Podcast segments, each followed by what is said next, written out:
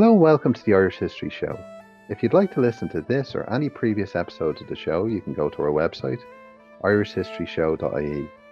You can follow us on Twitter at Irish History Pod or on Facebook, facebook.com forward slash the Irish History Show. Today we're very pleased to be joined again by Dr. Padraig Lenihan from NUI Galway. And again, we're returning to the 17th century, and this time we're looking at the Jacobite Parliament. So it's a very interesting topic. So, Padraig, you're very welcome to the show. Hi, Cathal. Thanks for asking me. Just to clarify for the listeners, what did a parliament mean in the 17th century and how did it differ to what we understand a parliament to be today? One major difference is that a parliament today is an institution. In other words, it sits very regularly. It's it, it it continues maintains a more or less continuous existence, and as somebody has described it, the early modern Parliament was not an institution but an event. It is called quite infrequently. We're looking at a Parliament that was called in 1689. Well, the previous one to that had been 1666. The previous one to that had been 1640, 1634, 16, 12, 13. So you can see there's a limit. What's that? A half dozen, less than a half dozen in an entire century. So that's one difference. The other difference is, of course, the nature of the, the franchise. There are two houses, as our own parliament has. I mean, the Senate is Shannon would be a kind of a, a ghost House of Lords with all its frankly fatuity and irrelevance of that. And the other then would be the, the, House of Commons, and that's the, the major one. The Irish House of Commons has 300 representatives, 300 members of Parliament. Two sit for every county, that's 64, and the remainder sit for boroughs. A borough is a place, an urban space that has a charter. Now it could be it could be a rotten borough, a decayed medieval borough such as Bannow, which no longer existed, or it could be one of these new boroughs created in the plantation process of the early 17th century, created in Ulster and other ones in, in the Midlands as well. Like, for example, Athlone would, would have been set up by a charter of James I. Now, the point I'm getting that determines the nature of the electorate. So, whereas a modern day electorate is, is universal, we've got universal suffrage. Let's say a town like Athlone, for example, it is a type of borough that has a charter that is very restrictive. Its electorate is the governing or common council, which typically comprises a dozen to 16 people. That's your electorate. Therefore, it is controlled by a very small elite. And that's one way in which, so the electorate, certainly for the boroughs, the county electorate is bigger because it includes freeholders, it includes a relatively large number of landowners. But the borough electorates are of the new boroughs are quite small. The older medieval boroughs, Dublin, Wexford, Kilkenny, Clonmel, Limerick, Cork, and so on. The Galway, they would be freemen electorates usually. So there's a somewhat bigger electorate. So to return, the question of the electorate is different, the, the structure is different, the timing and incidence of parliaments is different. Uh, Padraig, John here. What was the power, though, of parliaments relative to the monarch? What, what could they do? In the 17th century, the monarch is still, the monarch has one great power. He calls Parliament and he dismisses Parliament or prorogues it. Uh, so therefore, he decides when it, when it sits and he decides when it ends. So parliaments are, as far as kings are concerned, or monarchs, they're a nuisance. Why does the monarch call them? Let's say, in the case of the English monarchy, the Stuarts, they've got two categories of revenue. One is their ordinary revenue, that is to say, customs dues, the income off their own lands, income that is considered theirs. But if they, and that usually in peacetime would just about meet their expenditure. But once they go to war, the expenses zoom up. They then need to have more money voted. They need to raise taxes or they need to raise assessments. And the practice at this stage was that an assessment was only legitimate if the tax paying classes bought into it and they voted it. So, therefore, Parliament was a collection of the people who would be paying the tax, who are voting the taxes. And where does their power lie? The power lies, as you may guess, in saying, Your Majesty, we'll vote these taxes if you do this or if you do this. And we won't if you don't do it. So it's that they have the financial, if you like, weapon to use. Uh, now, that didn't always work insofar as, for example, the Irish Parliament, the Catholics had been promised in the Irish Parliament the graces, the, the, those concessions on religious matters, and then subsequently, having got the money, Wentworth reneged on the promise. But that's unusual, and Wentworth was a singularly faithless character by, by, by normal standards. So the the powers of the Parliament can be considerable if they choose to exercise their financial powers. And of course, we won't even go into looking at the English Parliament and the way in which that had redefined its powers vis-a-vis the monarchy. But we're just still talking about the, the Irish Parliament. And Padraig, one more kind of preamble question before we get to 1689, which is mm, that sure. In the 1640s, there's a kind of parliamentary, de facto parliamentary regime uh, among the Confederate Catholics, even though it's ostensibly royalist monarchist movement. What they're actually doing is a kind of a parliamentary government, isn't it? The General Assembly was of the Confederate Catholics was a parliament. Now, it differed, the Confederate experiment differed insofar as they didn't have the equivalent of a House of Lords. They initially had a clerical convocation, but oh God, I'm open to correction here, but I, I think it was a, it was a unicameral assembly. They had a general assembly in which you had clergy, lords, and commons sitting, and then you had they had the executive, the Supreme Council. They didn't call it a parliament. It's different from the the, the, the pre-existing parliament. It sits in Kilkenny rather than in Dublin. Yeah, in many respects, the, the, the procedures are borrowed from the parliamentary tradition, which was long standing, centuries old at this stage. Now, Padraig, just as we talked there about the Confederate Catholics and the, the turmoil that gripped Ireland and Britain uh, with the, the wars of the 1640s, how did people view Parliament in the aftermath of that? And how did the Irish Parliament differ in the aftermath of this great struggle between Crown and Parliament? Well, it differed in one respect. The 1666 Parliament was an entirely Protestant body. That's one huge difference. I mean, that's the fundamental reality. You've got native newcomer, Catholic Protestant, and their struggle for land ownership, for power, for political power is the hallmark of the 17th century. While the 1660s sees Old English or Catholic power, Catholics is still maybe 40%, uh, maybe less, 35% of the membership of the Commons they lost that entirely. One member was returned for Tuam and he was expelled from the parliament. So those in parliament were determined that it would be wholly and exclusively uh, a Protestant parliament. So that's one way in which it differs. And that, as it were, sets the scene for the 1689 Jacobite parliament. And we should also mention, just for context, that a whole load of the Irish Catholic landowning class lost their lands as a result of the Cromwellian revolution and never got it back even after the monarchy was restored.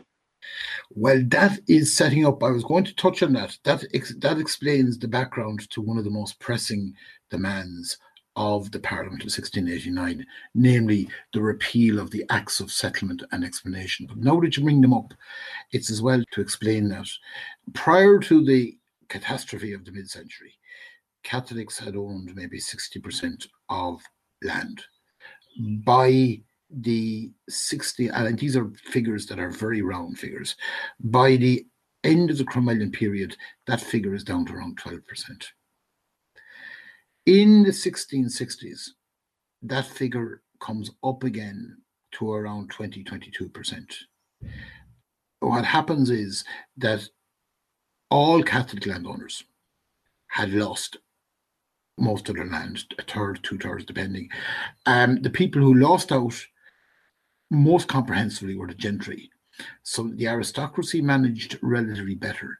And when it comes to the scramble post restoration of Charles II, those who get all or most of their lands back are those who have some connection to who have, as I say in Irish, a chorus court, a friend at court, somebody who can lobby on their behalf, who are connected through kin or marriage, or have the money to spend bribes, to pay bribes. They're the people who get their lands or most of their lands back.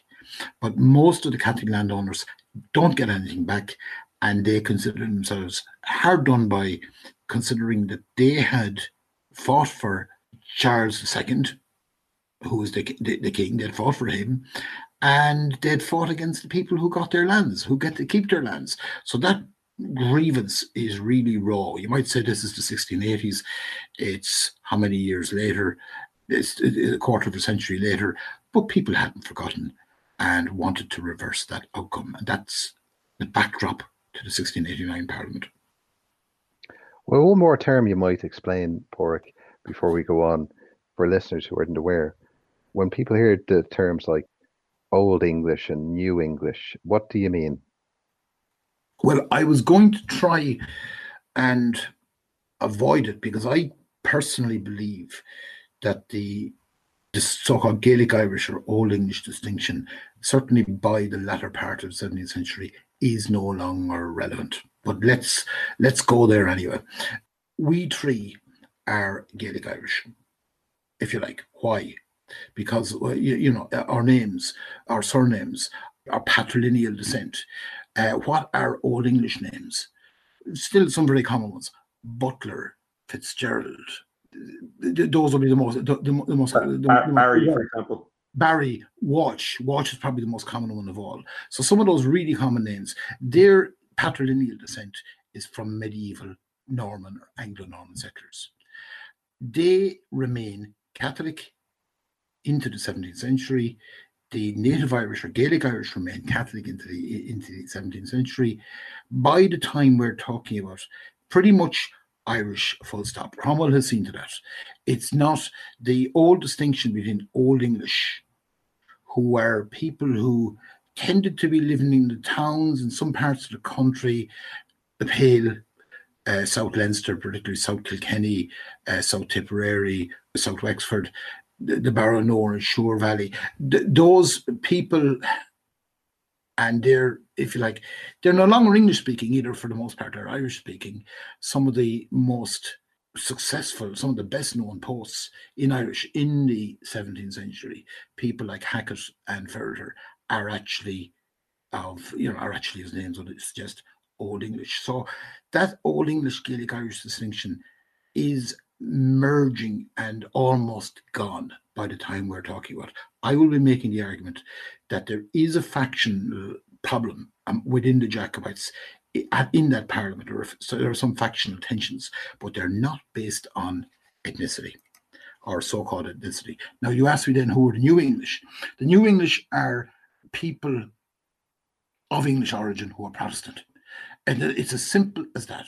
In other words, it's often said, well, they're, settlers who come who come after the Reformation, but in fact, many of the settlers who came after the Reformation were themselves or became Catholic, and they became Old English and Irish by that definition. So basically, people who are of English descent or Scottish descent, indeed, often, and they are Protestant. That's New English. Old English are people of English descent who are Catholic, and at this stage Irish and the Gaelic Irish are Catholic and Gaelic Irish. Are you confused yet? It's an interesting. It's an interesting uh, difference to how we view Irish history. We tend to view it as a prism between Catholic on one side and Protestant on the other, or Irish on one side, English on the other. Well, the the the religious in our time, religion is the big marker of difference. You you could have somebody who was a first who was in the 1640s, for example, one of the generals, the most successful general of the Catholic Confederates, was James Touchet, Earl of Castlehaven. He was an English born Catholic. He ultimately sides with the Irish Catholics. The most successful, one of the most successful English generals of the 1640s in Ireland was Murrogh O'Brien, Baron Inchiquin, Murrogh na who is impeccably Gaelic Irish on all sides, but is Protestant and very Protestant, and that's the decisive factor. So it's religion is the marker, really. And what about ideology? So, you know, you have possibly anachronistic terms because they mean something different then, but like you have Parliament against monarchy, you have Republican against Royalist. How does that play out in Ireland? Do you mean now, John, in the 1640s, or do you mean later on? Let's say the Restoration period. In the Restoration period, there are no Republicans among the, the, the Irish. The Irish are not Republicans. They believe in monarchy. There's a in the 1640s there's a famous or infamous little book by a man called Conor O'Mahony published in Lisbon. And in it he advocates it's written in 1644 45 and in it he advocates that the Irish elect their own monarchy from the O'Neills. I think he is he has in mind. But that's considered a terribly scandalous idea. The Irish are Stuart loyalists they're loyal to the Stuarts, even though the Stuarts are Protestant, they're fickle, they're unreliable.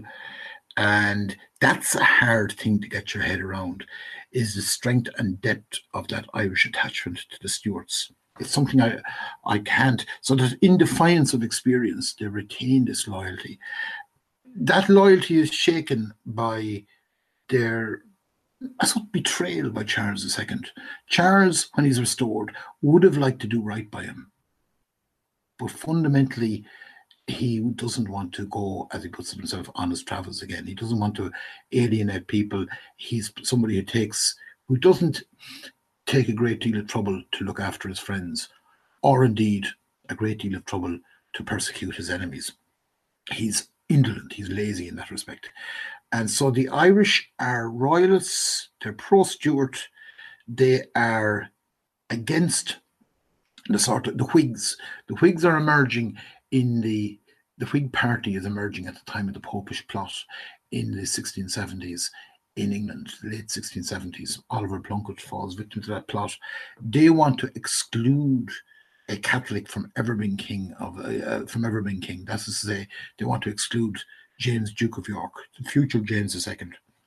They failed to do so.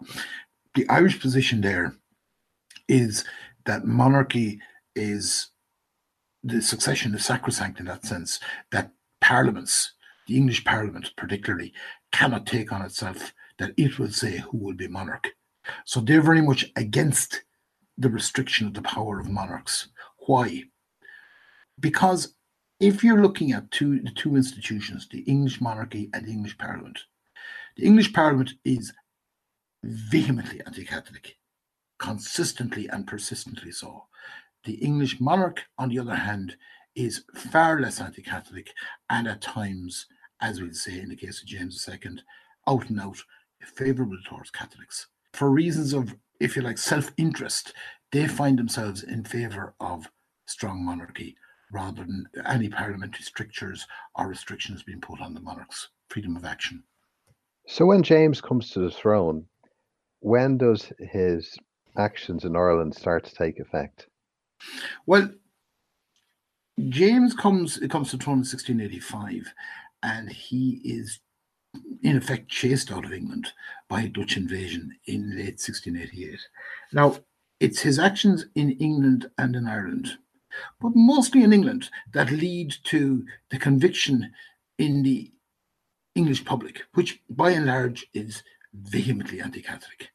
They're prepared to even James's supporters, the Tories, they don't like the fact that he is a Catholic. They will they will put up with that. They will support him because he because the alternative is civil war, but they don't like that fact. Ultimately, the event that brings the whole thing crashing down is the birth of a son to James II.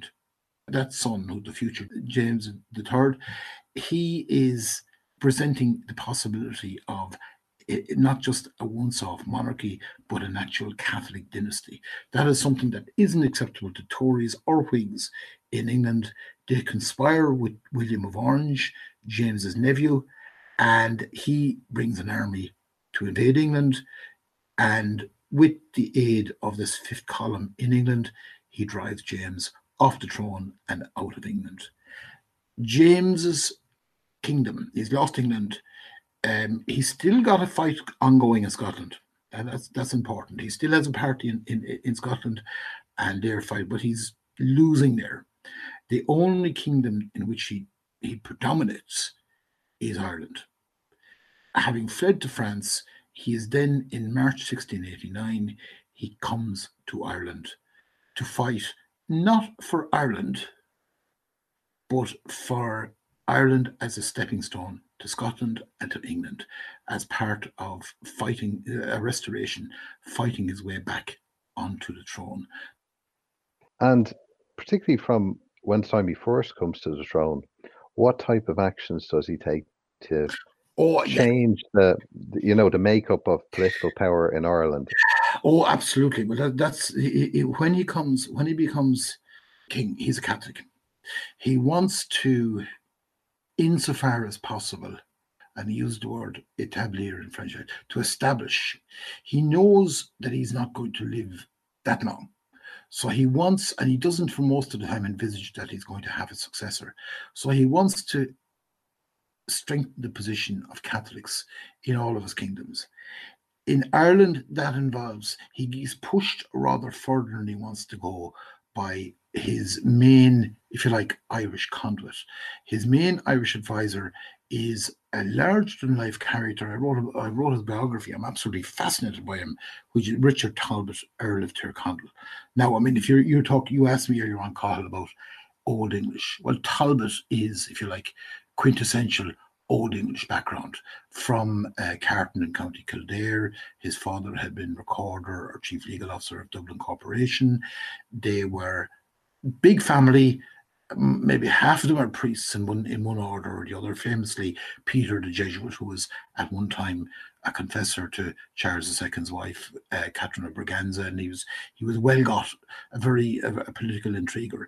But Talbot is a duellist, he's a womanizer, he's a classic restoration rake, and he's somebody who met James in exile. He's older than James, and I think James was always under his sway if he's in his company. So you have a pattern of Talbot going too far. So Talbot initially is made commander of the army, and he proceeds to Catholicize the army, dismissing wholesale Protestant soldiers, denying he's going to do it and then doing it, lying dick they call him. Then he, he gets rid of Protestant officers. And that's difficult because that's a commission is a form of species of property.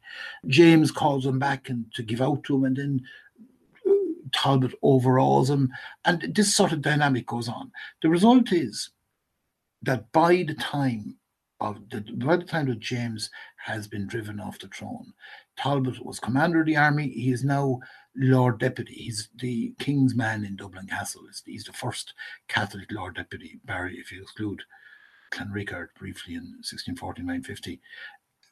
Really, he's the first since the Reformation, first and last. So he's the King's man in Ireland, and he manages to keep Ireland, with the exception of Ulster, pretty much in James's control. So when James lands in in Ireland in March, he's got three quarters of a kingdom standing with him. This feels a little bit like you know one of those films where they start at the end and then they keep doing flashbacks. However, yes. I have one more question. So you mentioned, with the exception of Ulster, Padraig, what's happening in Ulster?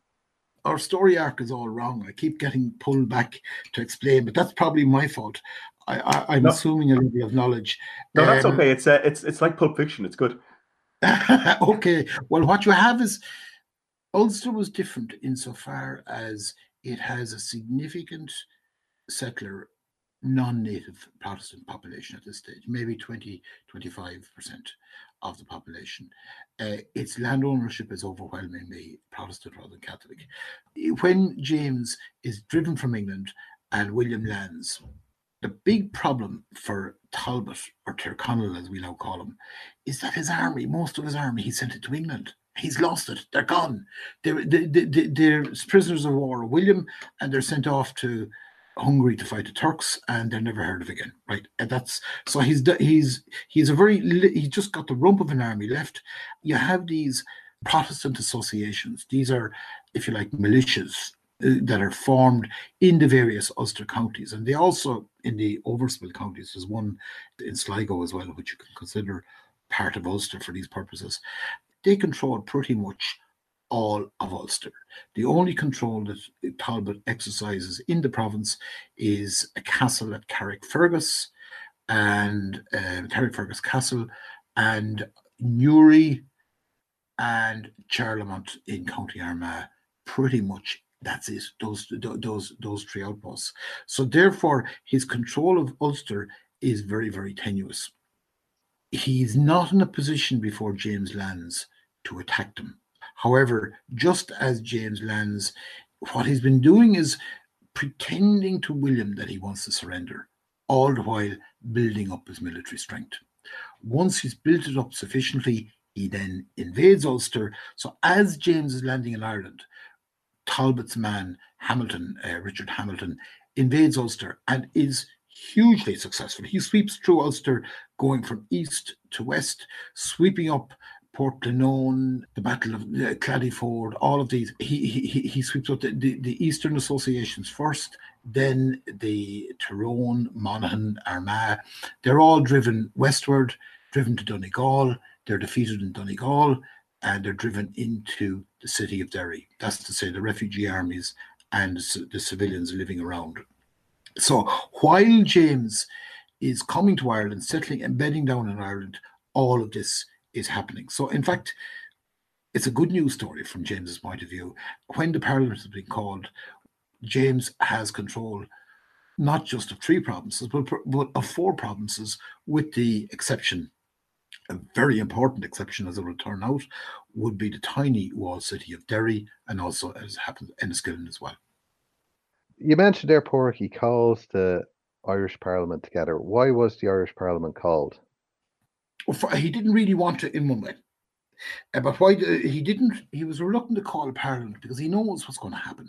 He's going to be asked. He's going. They're going. The Irish are going to demand that the acts of settlement and explanation are reversed. And to remind you, the acts of settlement and explanation are the acts which more or less confirm the Cromwellian land confiscations, with some exceptions, who are provided for in those acts.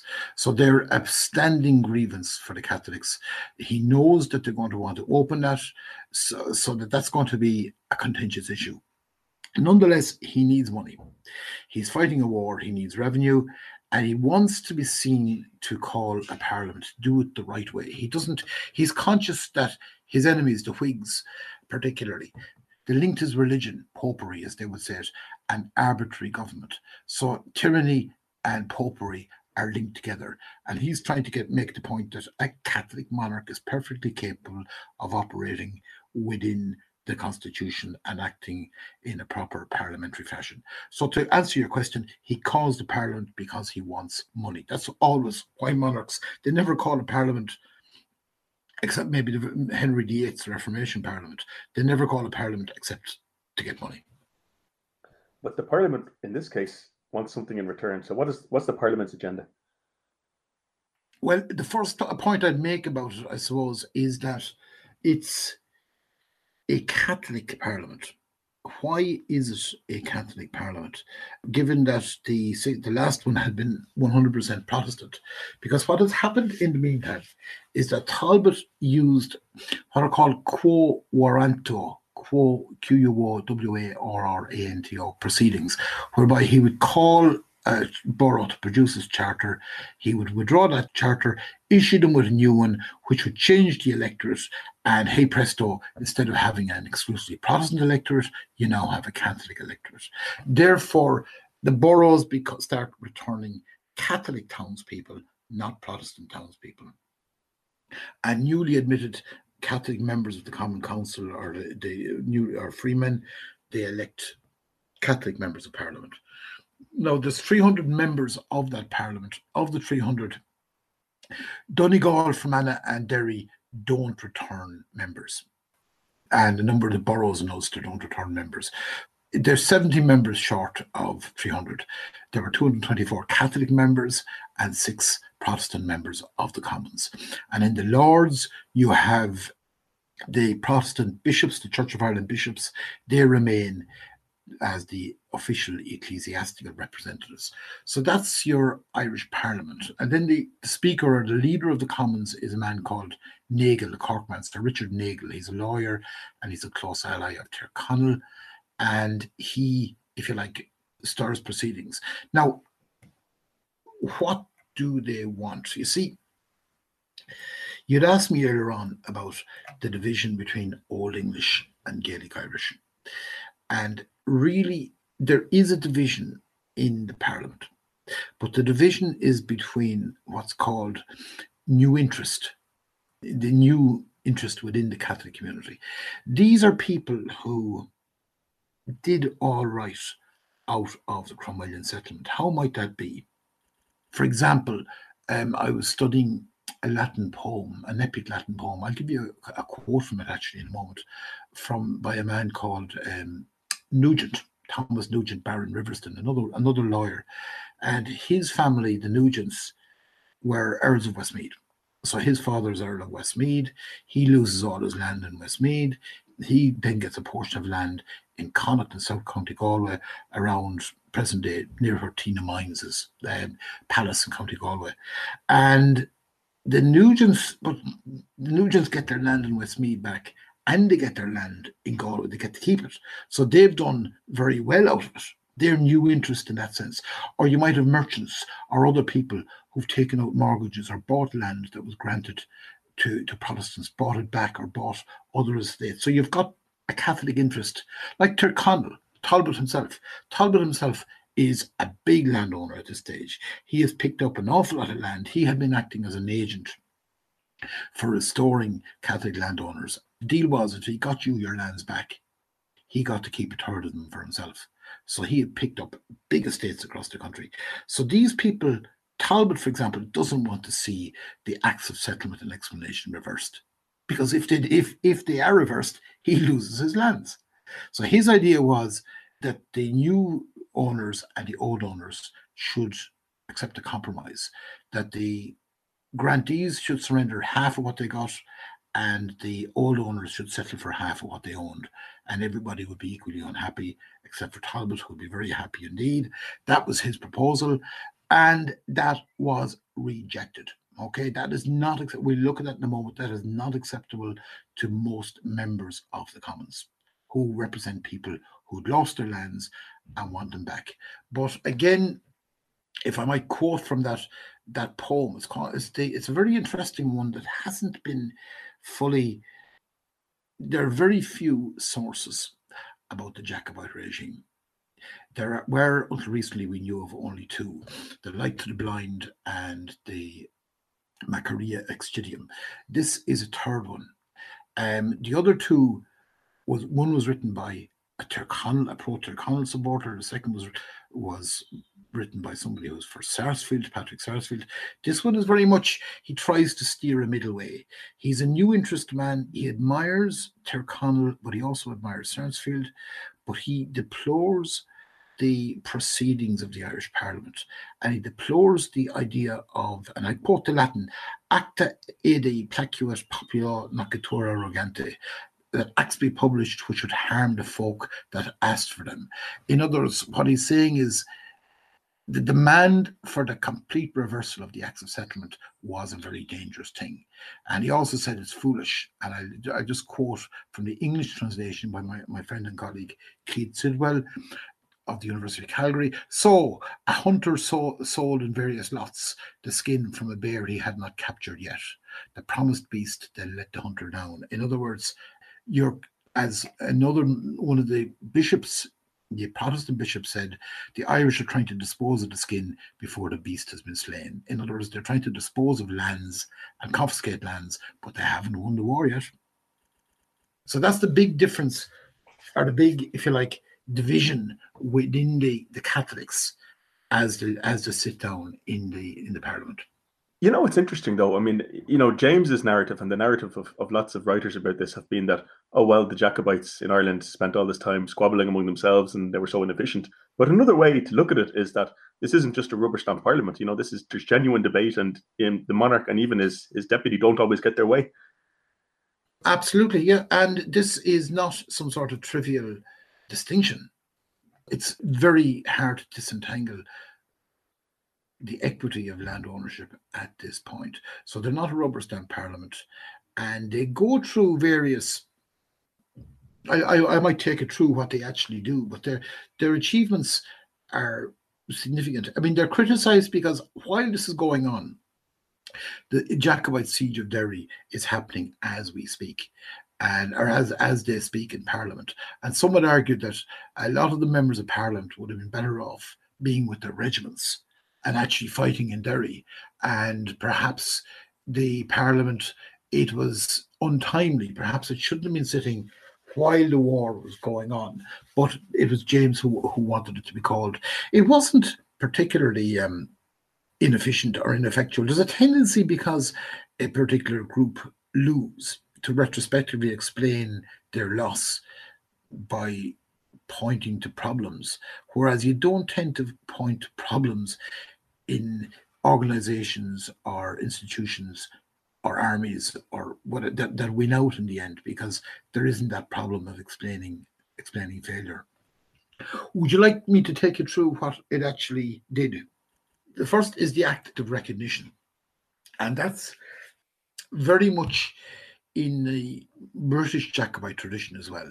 The members begin their proceedings by re- reiterating the traditional, the classic theories of hereditary right and divinely ordained monarchy. Now, what do I mean by that? Divinely ordained monarchy means that monarchs, they're answerable to God, they're appointed by God. And God makes his intentions clear by hereditary succession. In other words, it is not for man to interfere with the proper succession. In other words, if James has a son, and that son should be the king. And that's it. And we are not, and we do not owe allegiance to William and Mary, Mary, who's James's daughter. So, I mean, it's complicated, but William is both James's nephew and son in law. He becomes king because the English Convention Parliament makes him king, in effect, makes him and William, William and Mary, make them joint monarchs. And the Irish Parliament said, hang on a second, you can't do that. Parliaments don't make monarchs. God makes monarchs. So, in that sense, they are articulating Tory and particular and ultimately Jacobite opinions about the indefeasible nature of hereditary monarchy. And this is something that they deserve some credit. They advocate liberty of conscience. In other words, there is to be civic and political equality for Roman Catholics, Protestant dissenters. In other words, there isn't one privileged religion, the Episcopalian or the Church of Ireland. All, you know, Protestant, Catholic, and dissenter. In other words, Church of Ireland, Roman Catholic, Presbyterian, they're all on the same page. They're all on the same level. They have complete freedom of worship and civic and political equality.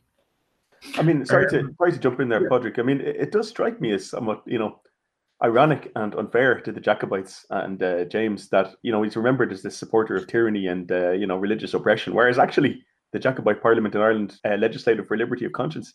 They, re- they legislate for liberty of conscience. I'll explain why why it is that his Irish subjects, you see, his Irish Protestant subjects and his English Protestant subjects, why do they are they alienated from? They're alienated from because of his religion. And he necessarily has to, if you like, not call the English Parliament because the English Parliament he knows will be hostile to to Catholicism so he is in favor of, of freedom of religion or liberty of conscience, but they would say that is only pretend. He's only pretending to to to favor universal liberty of conscience for the moment. It's a sop or it's a way of fooling the dissenters into thinking that James is their friend. By dissenters, I mean Protestants who are not members of the Church of England or Church of Ireland. That is to say, Presbyterians, Baptists, Quakers, th- th- those sort of denominations. And they would consider this to be a ploy. Now, I wouldn't regard it as a ploy. I mean, James himself said about, you know, uh, Jesus whipped, was it, he whipped the sinners out of the temple. I don't think there's any point in trying to whip people into the temple. That's the um, the liberty of conscience aspect of it. And then there's also, and I'll read this out slowly, that the Declaratory Act. Now, the Declaratory Act affirms that the Kingdom of Ireland was always distinct from England. No act of the English Parliament is binding unless ratified by the Irish Parliament. I'll, I'll quote the, the, the, quote Ireland is and hath always been, or had been always, a distinct kingdom from that of His Majesty's realm of England. So that's a declaration of Irish parliamentary independence. And that's something we might come back to, but it's something that is of enormous resonance for the future. For the moment, it's tactical. They know that the English Parliament is bitterly hostile. They have to establish an Irish Parliament, an independent Irish Parliament. And the question of Poyning's law remains another bone of contention, whereby Poyning, P O Y N I N G S, Poynings was a, it was a medieval statute which gave the English monarch and by extension his cabinet at the stage the power of veto over Irish legislation. So the Irish Parliament doesn't have in legislative initiative, and that's something else that they rail against. So you have this assertion of parliamentary independence. You have a land settlement, and the land settlement is by Parliament complete restoration of confiscated lands. Complete. So Parliament votes down Talbot's compromise proposal, whereby the old proprietors would just get half their estates back. They repeal the Acts of Settlement and Explanation. They reject the Protestant interpretation of the 1641 rebellion as being a Catholic Jesuitical massacre. So they're turning the clock back to 1641. And, and just to, sorry, sorry, Padraig, yes. just before you, you get on to yeah. the next point. Yeah, one of the amazing things, though, I find about this is James actually agrees to all of this pretty much. And, and you know, there's a great quote from James saying that they're they're ramming all these things down my throat but he, he does agree. I mean, the uh, the 69 Parliament ended up going it went much further than James would have liked. It made him, and I, I, I can't find the actual quote, but it says something in effect like you're saying. They made me take unpalatable medicine to do things that I I really would didn't want to do. But he does realize these are the only people that are offering to raise an army and fight on his behalf. His English and Scottish subjects, barring those who've come with him, I mean, some of the Jacobites in Dublin at the stage are English and Scottish Jacobites, but mainly he has been rejected. So he doesn't have he doesn't have any choice in the matter, and he resists. He resists some things. I don't think he actually ratifies the the, the, the repeal of Poyning's law. In fact, so he does resist some of those points where he can. He certainly didn't want complete restoration of confiscated land because he knows how that will go down in England. He has to be conscious of an English audience. And remember, this is something I didn't emphasize enough. James is a very patriotic Englishman. He doesn't agree that the Irish should have an independent parliament. He thinks the Irish parliament should be subordinate to the English parliament, that it's the English empire. He's very much an Englishman in that sense, but as it happens, an English Catholic. So he much of what the Irish, most of what the Irish are looking for is a bitter pill for him to swallow. The Pork is it completely wishful thinking to imagine that this Jacobite Parliament could have reconciled at least some of the Protestant population in Ireland. But if they were looking at land, is it a non issue that they could have reconciled them? No. You might say from Talbot's point of view, he envisaged an Ireland in which Catholics would predominate in the army, in administration, in law, in parliament. I mean, the way we see his mind working, I think he envisaged a coexistence. If you look at the judges on the bench, two thirds are Catholic, one third Protestant. And I think he's he doesn't see an exclusive Catholic monopoly of power, but he sees them as predominant. However, that is not the view of most of the members of parliament.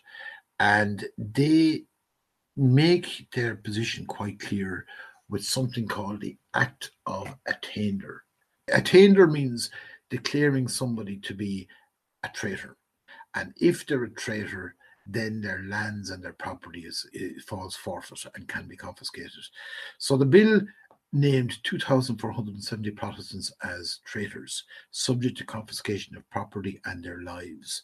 Now, James, Tyrconnell, and many others view this as unwise, but they wanted to raise money quickly for the taxes voted by Parliament, and they wanted to raise them on the basis of that confiscated land. Now, how do, do people um, fall attainted? If, for example, those people who had fled to England to avoid James II's arrival, or before that, many of the, the larger landowners had fled to England or to Ulster, and they given the option, come back by such and such a time, or you will be attainted. So that it seems to indicate that there doesn't seem to be much room for the Protestant landowning class in this new Ireland, in this new Catholic Ireland.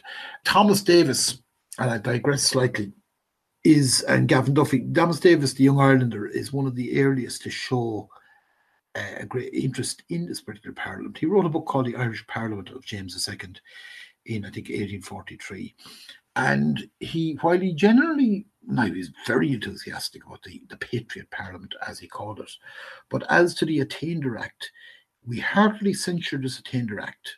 It was a mistake. It was the mistake of the Irish Parliament. It bound up in the hearts and interests of those who were named in it and of their children in William's success. It could not be enforced. They were absent. It could not be terrible till victory sanctioned it, and then it would be reckless and cruel to execute. Yet let us judge the man rightly. He's sort of saying this is the context. James had been hunted out of England by lies, treachery, bigotry, cabal, and a Dutch invader for having attempted to grant religious liberty by his prerogative. Those attainted were nine out of ten in arms against him and their country. They had been repeatedly offered free pardon. Just before the act was brought in, a free pardon, accepting only 10 persons, was offered, yet few of the insurgents came in. And James, instead of forbidding quarter or hanging his prisoners or any other acts of rigor usual in hereditary governments down to our own time, consented to an act requiring the chief persons of the insurrection to come in periods specified and amply long enough to stand their trial. So, in other words, Davis didn't like the Attainder Act. Davis is trying to create a new Catholic and Protestant Irish identity. And he, much of what the Irish Patriot Parliament is doing, he can see as conducive to that, but not the act of attainder. That's one where he's that's a sticking point for him. If I could continue with this act of attainder and the question you posed, that act of attainder becomes the used by Irish Protestants, the Anglo-Irish Protestants, in their canonical text. The canonical text is that written by William King, Bishop of Derry, and he wrote The State of the Protestants of Ireland. That's in 1692. And King is a bishop. King is a Tory. King swore an oath of allegiance to the monarch, and he has a problem in his conscience, explaining to himself and to others how do we and other members of, of the Church of Ireland how do we justify withdrawing our allegiance from James? Remember, the Church of England and the Church of Ireland doesn't believe in elective or contract monarchy. They believe in hereditary succession, divine right, inalienable succession. So, how does he go about this? One of the devices he used is to say, well, look, let's God decide, and God decided at the Boyne, therefore yeah, but that's not a very satisfactory. In other words, who wins must be right. Insofar as he engages re- rationally with this problem, he uses the active attainder because he makes the claim that Locke does as well that the immediate and object or end of government is to protect property. In the active attainder, that is so sweeping, so all encompassing that it justifies Protestants withdrawing their allegiance from James because by assenting to that act, he is assenting to their destruction.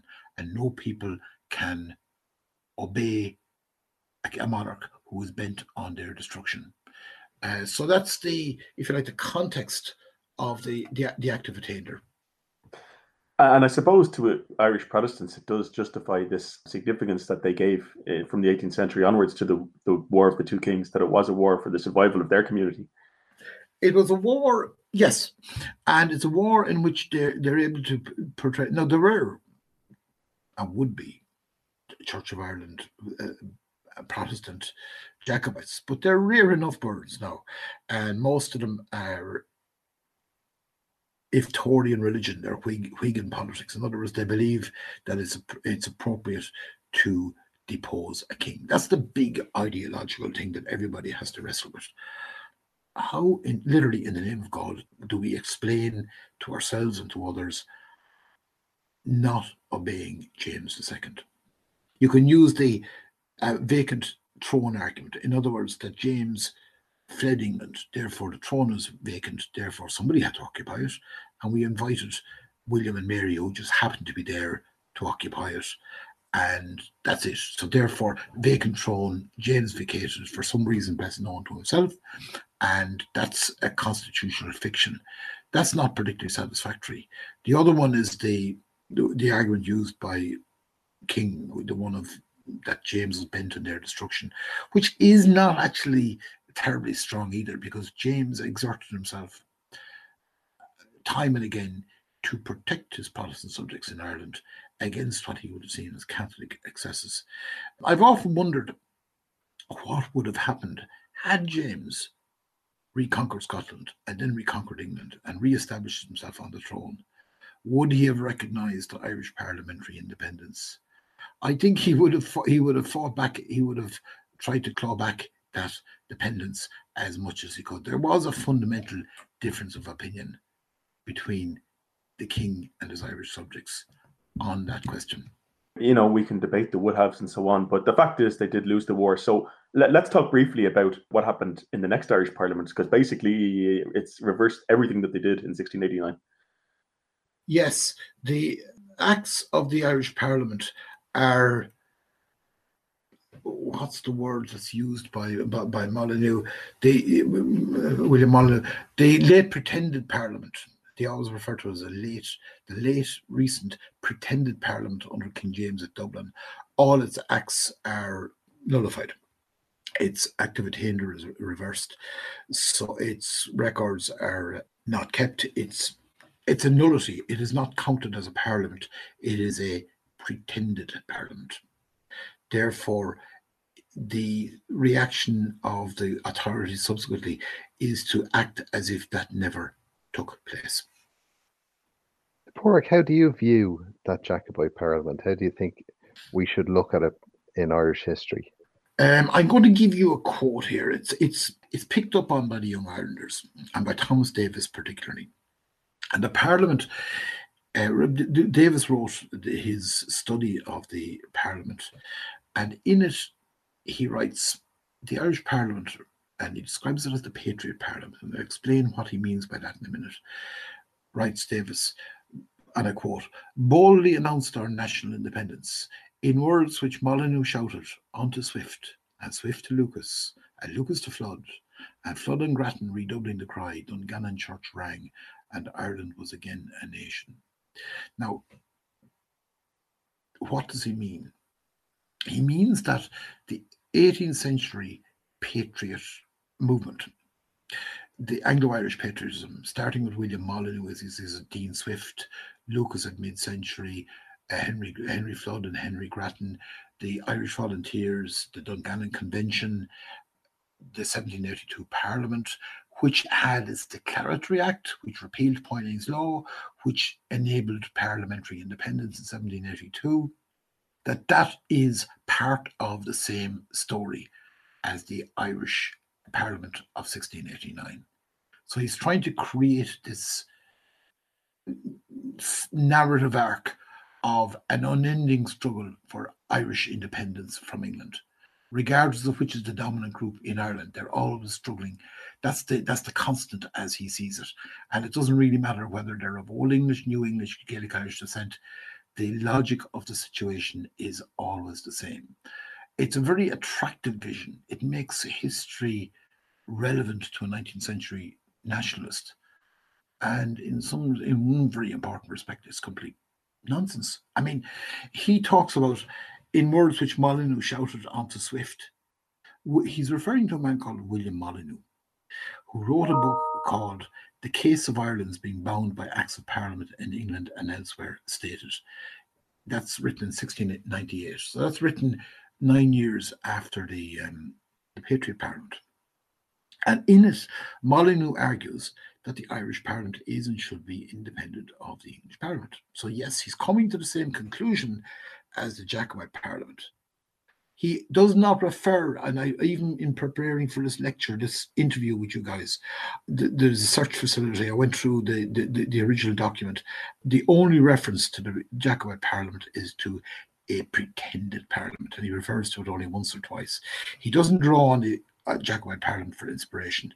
He is driven to proclaiming Irish parliamentary independence because of the logic of the Anglo-Irish, and he pretends he then says that the Anglo-Irish are the people of Ireland, and then he sees that he, he chafes at commercial restrictions and the colonial and imperialist restrictions on the Irish Parliament, and he rejects that. And that's an argument that Swift takes up at the time of the Drapier letters. It's an argument that Lucas takes up. Ultimately, Flood and Grattan manage with the Patriot movement to have what what is on paper an independent Irish Parliament set up in 1782 on paper. But what happens after 1782 is likely what would have happened had James been restored in say 1690. You have, even though on paper the Irish Parliament is separate from and independent of the English Parliament. The Lord Lieutenant in Dublin Castle is appointed by the King. And given that the English Parliament is predominant over the King in the 18th century, that would have been an appointment of the English Parliament. That person is through the use of, certainly post 1782, through the use of the three P's patronage, what is it, pensions, peerages, and, and patronage, able to win and maintain a working majority in the Irish House of Commons most of the time. So, therefore, the argument about political theoretical equality is one thing, but the the reality of the subordination of the Irish Parliament is quite another. So to get back to Davis, Davis makes the study of the Irish Parliament and makes its precedent apparently relevant to the 18th century patriot and therefore apparently relevant to the 19th century Irish nationalist and to 20th century Irish nationalism. And the point I'd make is that to, to do that, he has to actually squeeze uh, round pegs into square holes or square pegs into round holes to make that happen. So thank you very much. That was Dr. Padraig Lenihan from NUI Galway. And on behalf of myself, Cathal Brennan, and my co presenter, John Dorney from the Irish Story website, thank you very much for listening. If you'd like to listen to this or any previous episode of the show, please go to our website, irishhistoryshow.ie. Follow us on Twitter at Irish History Pod or on Facebook, facebook.com forward slash The Irish History Show. And if you get a chance, please rate and review the show on iTunes or wherever you get your podcasts.